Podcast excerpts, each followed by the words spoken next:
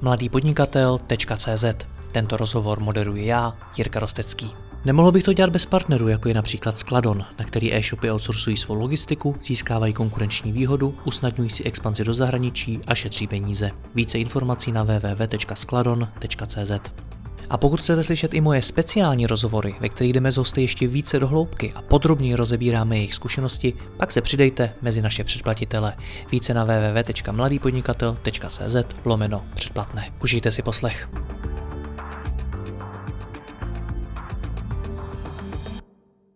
Dobrý den, společně s Markem Marušincem, který pomáhá lídrům lépe vést své týmy, si budeme povídat o tom, jak ve firmě vychovávat budoucí manažery a jak tedy budovat třeba i první management. Marko, já vás vítám, dobrý den. Jirko, dobrý den, děkuji za pozvání. Já děkuji moc vám. Rodí se člověk manažerem, nebo se manažerem učí a stává? Rýchla odpověď, stává stává. Takže to není něco, na co by člověk musel mít nějaký vrozený, uh-huh. vrozený sklony nebo prostě něco, co by mu bylo dáno. Uh-huh. Určite vám pomôžu niektoré osobnostné nastavenia a charakteristiky.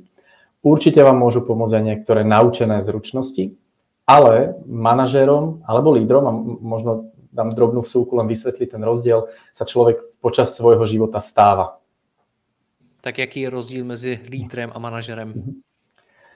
Uh, veľmi stručnosti, dneska sa firmy e, zaoberajú terminológiou a riešia, že či chcú viac vychovať manažerov alebo lídrov, ale to je nesprávne položená otázka, pretože potrebujú obidvoch.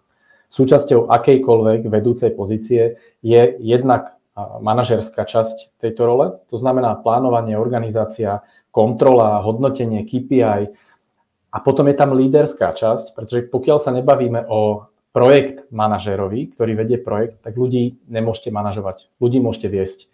Môžete ich viesť k tomu, aby oni sami chceli dosahovať tie ciele, ktoré pre nich vy stanovujete. To znamená, to je komunikácia, e, vízia, inšpirácia, kontinuálna motivácia, spätná väzba. V skutočnosti potrebujete obidve. Takže keď v dnešnom rozhovore budeme používať slovo manažer a líder, používame ich zameniteľne. V skutočnosti hovoríme o niekom, kto predstavuje mix týchto obidvoch. Hmm. Já než to vezmu do praxe, tak eh, mnohokrát jsem od různých majitelů firm slyšel, že udělali třeba chybu, když povýšili někoho, mhm. kdo byl řadovým zaměstnancem a udělali z něj manažera. Mhm. A že to nakonec vůbec nefungovalo, že by to mhm. nejradši vzali zpátky.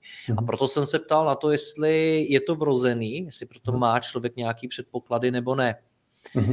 Kdy se to stane chybou?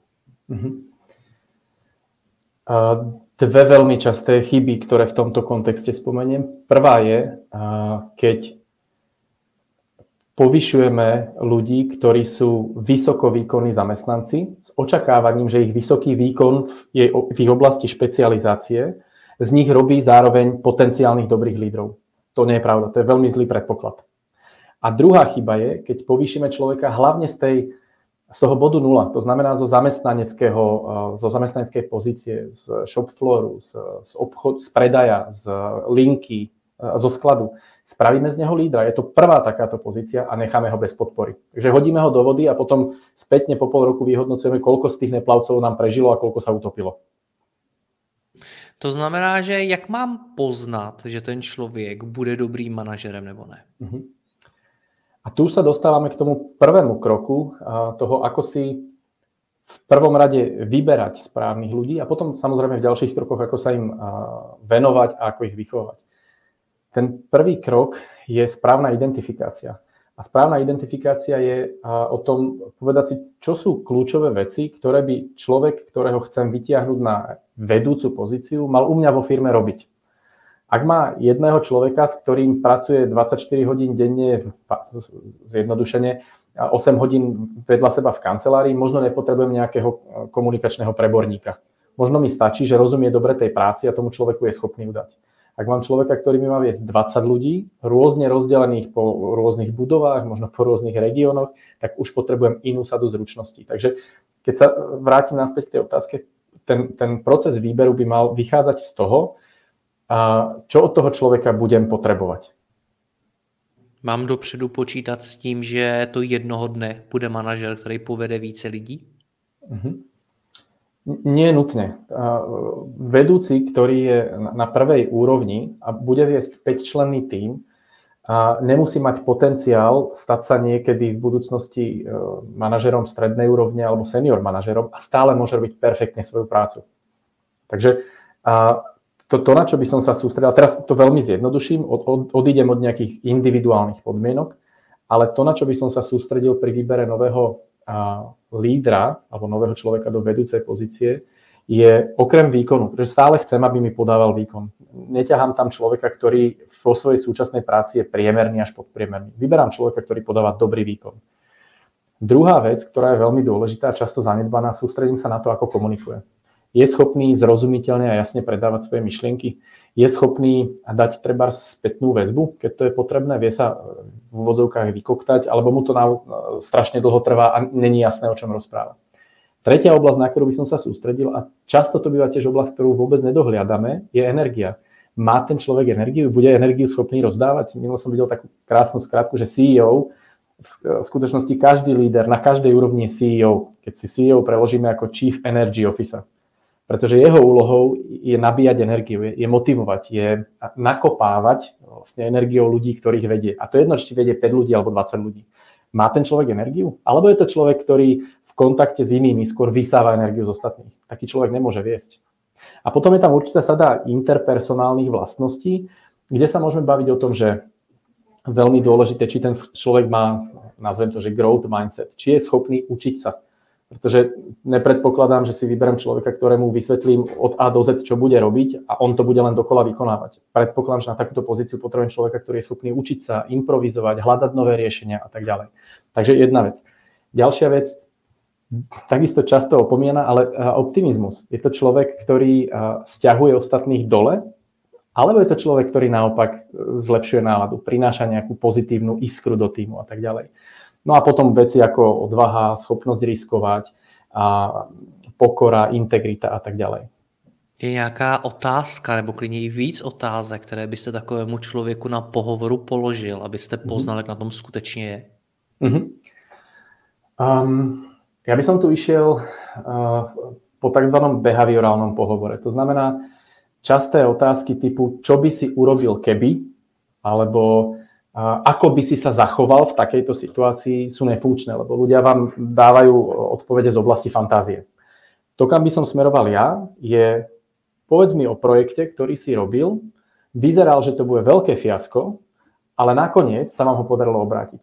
Čo si spravil, jaký to malo výsledok čo to prinieslo, čo si sa z toho naučil. Ale bavíme sa o konkrétnom projekte, ktorý sa udial, kde ten človek reálne fungoval. Povedz mi príklad situácie, kedy si riešil konflikt medzi dvomi podriadenými. Ako si ho vyriešil? A aká bola tá situácia po tom, čo si do toho vstúpil a čo si sa z toho naučil? Toto sú príklady otázok, ktoré by som kládol. Hmm. Dobře, přijmu toho člověka. Jak mám poznat, že on je tím budoucím manažerem. Protože my se tady bavíme i o mhm. povyšování lidí z těch mhm. řadových pozic do pozic mhm. manažerských. Tak jak mám poznat, že ten člověk na to skutečně má, že bude dobrý manažerem? A ak toho človeka príjmam už do úvodnej pozície s tým, že ho chcem do budúcna povyšovať, tak ho príjmam za iných kritérií, za iných podmienok, ináč sa s ním bavím. Ale keď sa budem baviť o človeku, ktorého už dneska vo firme mám a teraz rozmýšľam, či ho povýšiť alebo nie, tak budem zohľadňovať napríklad, pre mňa dôležitá vec, či ten človek má iniciatívu a aktivitu niečo robiť naviac. To znamená, ja nechcem vyťahnuť do manažerskej pozície niekoho, kto sedí na stoličke ako kancelárska myš a čaká na to, kedy za ním niekto príde s úlohou. Ja tam chcem človeka, u koho vidím, že prichádza nový projekt a on sa pýta, wow, to je zaujímavé, čo tam môžem robiť? Čo sa z toho naučím? Čo je niečo, ja už tu robím dlho to isté. Čo iné mi môžeš pridať, aby som sa niekam posunul? Takže budem sa pozerať napríklad na toto, nakoľko ten človek je iniciatívny a ochotný. Zase častá chyba je, že my vyťahujeme ľudí, ktorých povyšujeme, pretože my si myslíme, že oni budú dobrí. A za mňa ten postup by mal byť naopak. Tí ľudia by mali prichádzať a na základe toho, že oni majú ten svoj vnútorný drive a motiváciu, my s nimi môžeme pracovať. Mnohokrát mi majitelé firm a další lídři vyprávěli, že jakmile někoho povýšili, tak jako by ho to skazilo, začal se chovat hmm. úplně jinak. Hmm. Slyšel jsem mi případy, kdy třeba i zneužíval tu svoji moc a podobně. Hmm. A bylo to chování, které od něj vůbec neočekávali. Hmm. Napadá mě, jak moc vůbec známe ty naše zaměstnance, když se tohle to může stát a jsme z toho pak překvapení. Hmm. Uh... Jedna vec, ktorá sa vám stane určite, keď človeka vytiahnete a nemá skúsenosti s líderskou alebo s manažerskou pozíciou, je, že bude skúšať, bude testovať, kam až môže zájsť. Niekto hneď, niekomu to trvá pol roka, kým sa oťuká, osmelí, ale bude skúšať, kde sú hranice toho, čo si môže dovoliť. A druhá vec, a tá súvisí s tým, keď vám toto hovoria manažéri firiem, a teraz to nemyslím nejako osobne, ale eh, ten moment, kedy mne zlyháva niektorý z mojich manažerov alebo lídrov, zlyháva opakovane a prípadne sa to stupňuje, tak to je zrkadlo pre mňa. Ja som niekde v tom procese, ako jeho nadriadený, spravil chybu, že sa toto deje. To uh, senior manažeri veľmi neradi počujú, ale keď sa stiažujú na uh, to, že ich ľudia neprichádzajú s nápadmi, to, že sú neangažovaní, to, že je zlá atmosféra, tak vždy je to nejaké zrkadlo toho, čo oni v tej firme vytvárajú.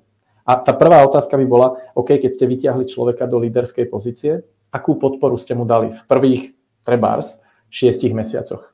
Čím prešiel ten človek? Hmm. Co to znamená podporu? Jakou, tomu, jakou podporu tomu človeku dát? Uh-huh. Je viacero úrovní podpory a keď budem teraz vychádzať z, z predpokladu, že som prvýkrát vyťahol človeka do manažerskej alebo líderskej role, že predtým nemal skúsenosti s vedením, tak tá prvá podpora, ktorú by mal dostať, je nejaký, to nazvem, um, onboarding alebo nejaké predstavenie, vlastne čo rola lídra v našej spoločnosti znamená. A tu má nezastupiteľnú rolu senior manažer. To znamená, keď ja ako majiteľ firmy, a teraz samozrejme nehovorím o Steveovi Jobsovi, ktorý je na míle vzdialený od svojich zamestnancov Apple v minulosti, ale hovorím o majiteľovi firmy, ktorá má 50 zamestnancov, nemám desiatky lídrov. Budem ich mať jedného, dvoch, troch. Občas sa mi otočia. Moja rola prísť za ňu a povedať, OK, vieš čo, v našej spoločnosti od lídra očakávam, že po A, a bude tráviť čas s ľuďmi. Po B, keď budú zmeny, tak ich bude jasne komunikovať. Po C bude a tak ďalej. Domyslíme si od A až po Z. Tento um, a prístup e, vytvára nejaké, nejakú jasnosť očakávaní, jasnosť nastavenia tej Takže to je prvá forma podpory. Druhá forma podpory je um, kontinuálna spätná väzba. To znamená, keď vyťahnem niekoho, kto tú prácu predtým nerobil a očakávam, že to od dňa jedna začne robiť dobre, tak som pravdepodobne na omyle. A nie preto, že by ten človek nechcel, ale preto, že čo je to dobré, keď to nikdy nezažil, nikdy to nevidel, nikto to pre neho nenačrtol jasne, tak on nevie, čo to je dobré. Všetci máme, ja to nazývam, že defaultný štýl vedenia. Rovnako ako máme vnútorne nastavené, jak sa staviame ku konfliktom, a jak pristupujeme k autorite, a jak pracujeme pod stresom, tak máme nejaký defaultný štýl vedenia. Pokiaľ nedostaneme na začiatku podporu, tak budeme recyklovať ten defaultný štýl vedenia stále dokola. V niektorých situáciách možno bude úspešný, ale vo väčšine situácií pravdepodobne bude neúspešný. Takže a ďalšia úloha spätná väzba. Opakovaná kontinuálna spätná väzba, kde hrá nezastupiteľnú rolu nadriadený. Ďalšie, keď si identifikujem, čo sú nejaké kľúčové kompetencie alebo zručnosti, ktoré od svojich lídrov očakávam, tak potom môžem nastaviť tréningový program. To znamená, že napríklad, keď pôjdem po nejakej veľmi jasne definovanej zručnosti, tak chcem, aby všetci moji lídry e, poznali techniku nenásilnej komunikácie. Poznali techniku dávania spätnej väzby. Poznali techniku riešenia konfliktov. A v tom momente, keď mám identifikované, čo sú kľúčové kompetencie, tak tí ľudia týmto môžu prechádzať. A ďalšia úroveň, ktorú im môžem dať, minimálne v tom prvom pol roku, je pravidelné stretávanie sa s mentorom. A to nechodím nikam externe, myslím zase nejakého senior manažera z firmy. To znamená, raz za mesiac sa stretnem s nadriadeným svojho nadriadeného, alebo možno aj s majiteľom. A pobavíme sa o tom, čo sa mi podarilo. To, nemusí byť vôbec o číslach, to nemusí byť o produktivitách. To je o tom, čo ako líder líd, v tej svojej líderskej oblasti, čo mi ide. Ide mi práca s týmom, vidím tam ľudí, ktorí sú šikovní, stretol som sa s konfliktami, ktoré neviem riešiť a toto mám možnosť s niekým preberať. Takže to je celá plejada toho, čo v rámci podpory môže byť veľmi účinné pre začínajúceho lídra. A jak vás poslouchám, je důležitá i nějaká zpětná vazba od těch podřízených tohle z toho konkrétního manažera? Uh-huh. Smerom k němu, k tomu manažerovi. Přesně tak. Uh-huh. Aby sami ohodnotili, jaký uh-huh. je pro ně šéf. Uh-huh. Určite je. A, a my často navrhujeme do procesu práve rozvoja lídrov zaviesť uh, v napríklad polročnej alebo v ročnej frekvencii 360 stupňovú spätnú väzbu. Pretože uh, do očí ľudia málo kedy svojmu nadriadenému povedia svoj skutočný názor. Pokiaľ nie je veľmi dobre vybudovaná dôvera a veľmi silne a pevne postavené základy bezpečného prostredia, tak ľudia vám povedia to, čo chcete počuť. To znamená, že jeden z tých možných nástrojov je 360 stupňová spätná väzba. A tá dáva zrkadlo, jak má práve v tých kľúčových kompetenciách. To znamená, či jasne komunikujem, či dávam dostatok pochvaly, či riešim konflikty na čas, či majú ľudia podo mnou jasné ciele jak ma vníma můj tým. To je velmi cenná zpětná väzba. Hmm. Jak to děláte, když do těch firm přijdete a chcete tu zpětnou vazbu eh, zrealizovat? Mm-hmm. Vysvetlíme uh, benefity, vysvetlíme, čo to môže priniesť, že to odkrýva nejakú slepú škvrnu, ktorú manažer automaticky má. To je, to je, to, to je skutočné uh, a nezakryté, ne, ne, nepokrivené informácie od týmu na jeho štýl vedenia. Ukážeme príklady, jak taká spätná väzba môže vy, uh, vypadať, tých máme dostatok, a, a vysvetlíme proces. Čo to bude znamenať? To znamená, a čo sa udeje predtým, než vôbec k niečomu dojde, jak bude vyzerať zber dát, že bude zabezpečená anonimita, že ten človek dostane tú spätnú väzbu aj s, nejakým, s nejakou konzultáciou a koučovaním, takže není to tak, že dostane papier a dovidenia že na tú spätnú väzbu môže byť naviazaný ďalší rozvoj vo forme či už rozvojového plánu, alebo nasledujúcich konzultácií a tak ďalej. Takže takto to robíme. Hmm. Pro zajímavost, kdo byl takový nejlepší, nejinspirativnější manažer, jakého jste kdy potkal? Hmm. Pre mňa je to uh, jeden dokonca bývalý kolega uh, z z DHL, kde som pôsobil a to je človek, ktorý veľmi a, pekne prepája a, a mnohí ľudia si myslia, že, že to nejde, že buď máme tendenciu ísť natvrdo po výsledkoch, alebo máme tendenciu ísť oveľa viac po vzťahoch a po atmosfére. A toto je človek, ktorý pre mňa neuveriteľne a, plynule a pekne prepája obidve. To znamená, že dosahuje vynikajúce výsledky a, pred či väčšinu ostatných business, business unit directorov, ale zároveň veľmi kohezný, veľmi silný tým s veľkou lojalitou členov voči nemu. A toto je pre mňa znak toho, že wow, ten, ten človek robí obidve tie, jak tú manažerskú časť svojej práce, tak tú líderskú svojej práce absolútne na maximum. Jak to dělá? Co jste se od něj naučil? Uh-huh. Mm, je uh, asi poviem jeden konkrétny príklad, ktorý um, ktorý eh, je veľmi uchopiteľný a, a to je pozná svojich ľudí po mene. A teraz nehovorím len o tom človeku, ktorý je priamo pod ním, ale o tom človeku, ktorý je o tri úrovne pod ním. Vie o tom človeku, že chodí rád behať. A vie o tom človeku, že má tri deti a jedno dieťa mu bolo na operácii. Ten skutočný ľudský záujem je tam veľmi silný. A to, to, to je jedna vec, ktorá je pre mňa veľmi inšpirujúca. Ďalšia je a skutočne sa zaujíma o svojich ľudí. Pod ním ľudia rastú. To znamená, že a keď sa pozriem na tým, ktorý vedie v priebehu, dajme tomu 5-6 rokov, tak všet, prakticky všetci členovia jeho týmu s ním vyrástli úplne od piky. A tú šancu rásť oni potom dávajú svojim ľuďom. Takže on si ich ťahá so sebou tak, ako rastie on a oni vyťahujú svojich ľudí. A to vytvára veľmi silnú kultúru a motiváciu a, a nejakú angažovanosť. A to, že tá, tá, tá firma sa stará, dáva príležitosti. To, to je niečo, čo vytvára on, ten jeden človek, ktorý ťahá ľudí so sebou. On to potom ten, ten a, kaskádový efekt ide celou organizáciou. A co to znamená v praxi tahat ty lidi sebou? Uh-huh. To znamená, že um, v určitý moment um, Ja musím dať človeku pod sebou dôveru, pretože ja ho povyšujem do pozície, kde on predtým ešte nebol. Ja musím mu dať tú dôveru, že OK, je to niečo, čo je nad tvoje súčasné schopnosti, kde si ešte nikdy nebol, ale ja ti verím, že to s nejakou formou podpory zvládneš. A vždy, keď rastie on, tak tí ľudia, ktorí sú pod ním a ktorým on verí, tak dostávajú túto šancu ako prvý. A môže sa stať, že niekto z nich povie, vieš čo, ja to momentálne nedám, pretože rodina, deti, stavám dom a tak ďalej. A až potom prichádza na rad niekto zvonka. Ale v prvom rade dostáva tú dôveru, ten, ten krok do neznáma, či to zvládneš alebo nezvládneš, to vlastne nikto nevie na začiatku. Ale ja ti verím, že preto urobíš maximum a dám ti svoju podporu. Toto je to, že tých ľudí ťaha zo sebou a otvára im ten priestor. Takovou důvěru dal i vám osobně? A nie, a, ale vidím to v priamom prenose už niekoľko rokov. Jak se to podle vás naučil? Jak, jak, jak vznikají takovýto lídři?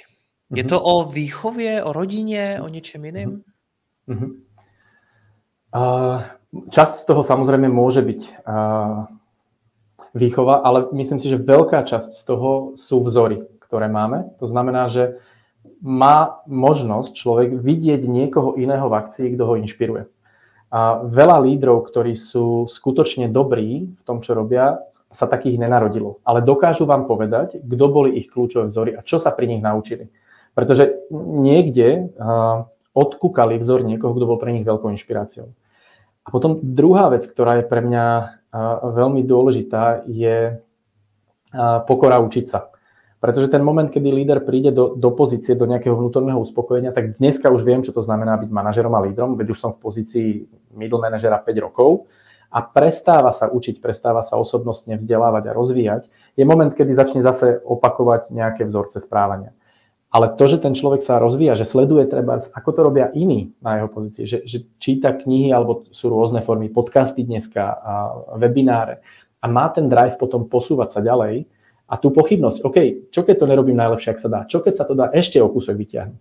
To je veľký um, driver alebo taký motivátor k osobnostnému a líderskému rozvoju. Kto sú vaše vzory?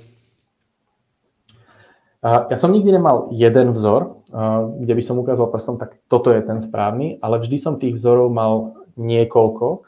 A trúfnem si povedať, že posledných 15-20 rokov sú to vzory predovšetkým z kníh, ako top lídry od Nelsona Mandelu po, keby som išiel k tým, k tým súčasným Roberta Igera z Disneyho, není môj, môjim, vzorom Steve Jobs, ale veľa vecí sa aj od neho dá naučiť, keď trocha vnímate tú jeho cestu, na čo kládol dôraz a tak ďalej. Takže ten moment, kedy vlastne stojíte na pleciach tých titanov, ktorí si nejakú cestu prešlapali a vychytávate tie veci, ktoré s vami rezonujú, tak vás to nemôže neposúvať. Náš rozhovor je o budování prvního managementu. Lze to s externími lidmi, s manažery, kterým mm. přivedu z jiných firm, nebo mm. je nutné je vychovávat? Mm. Tak ja možno spravím len drobnú odbočku a to je, eh, prečo má väčší zmysel vychovať vlastných ľudí a potom odpoviem, že či to lze aj s externými ľuďmi. A za mňa ten, ten dôvod, prečo sa má v prvom rade zmysel sústrediť na vlastných ľudí, Mm, tri ma napadajú veľmi rýchlo. Prvý je ekonomický. Je, je to lacnejšie. Druhý je motivácia zamestnancov. Nielen tých, ktorých povyšujete, ale tým, že vyberáte vlastných ľudí, tak vysielate ten signál do organizácie. Táto organizácia dáva príležitosť rásť a rozvíjať sa. Takže je to motivácia a zapojenie zamestnancov. A ten tretí je know-how. V ľuďoch, ktorých povyšujete, kumulujete know-how svojej firmy. Že oni niečím prešli, to im nikto už nezoberie. Tú znalosť, tú zručnosť majú. Teraz ich posunete ďalej a o kúsok sa to nabalí. Takže ekonomický, a motivačný a know-how faktor sú pre mňa tri hlavné dôvody, prečo má zmysel v prvom rade sa sústrediť na interný výber. Odpoveď na otázku, či to ide aj externe, áno, ide. Ale nikdy, bez ohľadu na to, či um, ak, ako máte nastavený výberový proces a akými psychometrikami vám ten kandidát prejde, kým ho v skutočnosti potvrdíte na pozícii, nikdy o ňom neviete tak dobre, ako sa bude správať, ako o človeku, ktorého vyťahujete znútra. Toho človeka poznáte, s ním máte históriu, viete, ako reaguje na zmeny, viete, ako reaguje na korporátne pravidlá alebo akékoľvek pravidlá, ktoré vo firme máte. S ním už máte nejaký vzťah a nejakú históriu. Takže ide to aj s externými ľuďmi, ale tam oveľa väčšie riziko, že vám to nevíde. Hmm. Rozumím těm výhodám i nevýhodám, ale i přesto i ten externí člověk může přinést zase jiný know-how, know-how, který ta firma vůbec nemá. Určite. A preto má zmysel tu, keď to tak nazvem, čerstvú krv stále do organizácie prilievať. Pretože ten nový človek, ktorý prichádza zvonka, vám prinesie nový pohľad, vám prinesie expertízu z iného sektoru možno, vám prinesie skúsenosti, procesy, inovácie, ktoré ľudia, ktorí dlhodobo vo firme pôsobia, už stratili, pretože podliehajú nejakej operatívnej slepote. Takže má aj to zmysel. To, není o tom, že je to buď alebo. Má, má zmysel nejaký rozumný mix. V jaké fázi by měla firma už začít budovat management? Kdy je ta správná chvíle? Uh-huh. Uh, pre mňa toto je otázka, na ktorú odpoviem troška ináč. Podľa mňa totižto výchova manažmentu alebo výchova lídrov vo firme by mal byť kontinuálny proces. To znamená, väčšina firiem sa správa tak, že sa začne, začne starať o výchovu a identifikáciu lídrov v momente, kedy im niekto vypadne. Rátali sme s Jožom, Jožo odišiel, čo teraz? No tak poďme vychovať nového lídra. Ale v skutočnosti si myslím, že je oveľa zdravší pre všetkých, aj pre toho človeka, ktorý ide do líderskej pozície, aj pre tú firmu, kde je zachovaná nejaká kontinuita vedenia informácií, prístupu a tak ďalej, ak je to kontinuálny proces. To znamená, začínam tým, že si identifikujem, a to môže byť z radových zamestnancov, ktorí ľudia majú potenciál. U koho vidím šancu, že keď sa mu budem venovať, tak môže dorazť do pozície budúceho majstra, tým lídra, možno smenového majstra a tak ďalej. To je úplne prvý krok.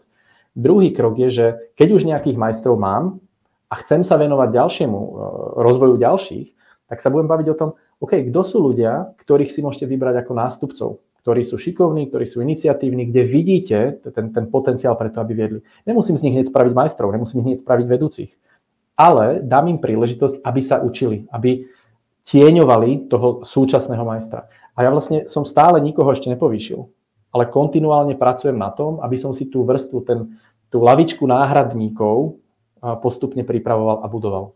Hmm. Z vaší zkušenosti, protože vy do těch firm chodíte často, co tomu nejčastěji brání tomu, aby lidé ve firmě rostli a třeba, hmm. aby případně vznikali management? Čas a prístup managementu. Čas, pretože uh, v mnohých firmách si management myslí, že um, cieľe nebudovať a, a, a podporovať raz ďalších lídrov vyžaduje ich uh, časovú investíciu. A to je pravda. Takže to je, to je jedna vec. A druhá vec je prístup managementu, ktorý častokrát um, sám nemá to, to nastavenie uh, podporovať iných v rozvoji a v raste. Veľakrát ľudia, ktorí narástli do manažerských pozícií, sú ľudia, ktorí sami boli veľmi výkonní zamestnanci. Takže ich prvotný uh, pohľad je, je na výkon, na výsledky, na biznis. A až keď im zostane čas, tak potom by sa chceli venovať ľuďom. A to sa samozrejme častokrát nikdy nestane, pretože ten čas im nikdy nezostane. Hlavne pokiaľ majú v sebe ten drive po výkone, a každú chvíľu si nájdu niečo nové na prácu, inovujú a tak ďalej. Ten, ten, tá nižšia priorita poďme podporovať rozvoj ľudí, zostáva e, väčšinou stranou. Hmm. Tak jak tady začít, pokud chci začít budovat vlastní management a půjdu tou cestou výchovy vlastních mhm. manažerů, tak jak mhm. to nastartovat? Prvý krok, identifikujte si v organizácii, a teraz je jedno, že či má 20, 50 alebo 100 ľudí, ktorí sú ľudia, v ktorých vidíte potenciál. A to nemôžete identifikovať e, z vrchu, z pozície majiteľa, ktorý tých 50 ľudí už nemá šancu všetkých dobre poznať. Nemôže to identifikovať ani HR manažer, ktorý s nimi neprichádza do e, denného kontaktu a nevidí ich pri práci.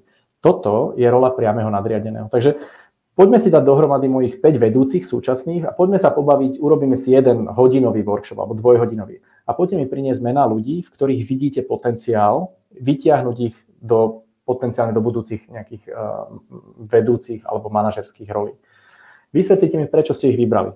Ukážte mi situácie, v ktorých sa zachovali ináč ako ostatní. Trocha tam budem viesť aj k tomu, aby si obhájili uh, to, to, um, tú svoju voľbu. Urobím tým dve veci. Jednak sa trocha pozriem na ich rozmýšľanie, z akého dôvodu toho človeka vyťahli a v druhom rade tým, že ten, toho človeka budú obhajovať, tak sa viac sa stanú zodpovedným za toho človeka. Takže to je prvý krok, identifikujem si.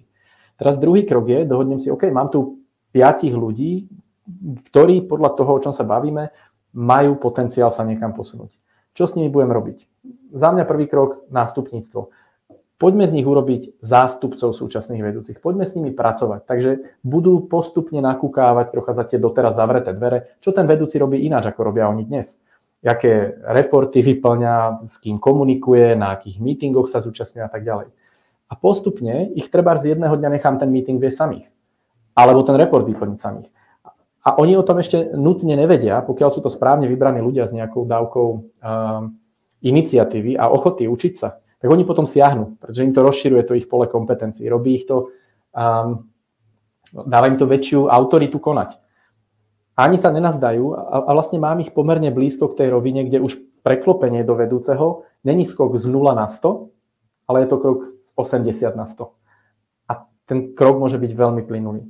A potom môže nastať samotná tá fáza, OK, povýšenie a čo s povýšením uh, je spojené. Nejaký tréning, nejaký mentoring, um, nejaká možno uh, konzultácia s niekým zvonka a tak ďalej. Takže potom už môžem zase robiť ďalšiu radu vecí.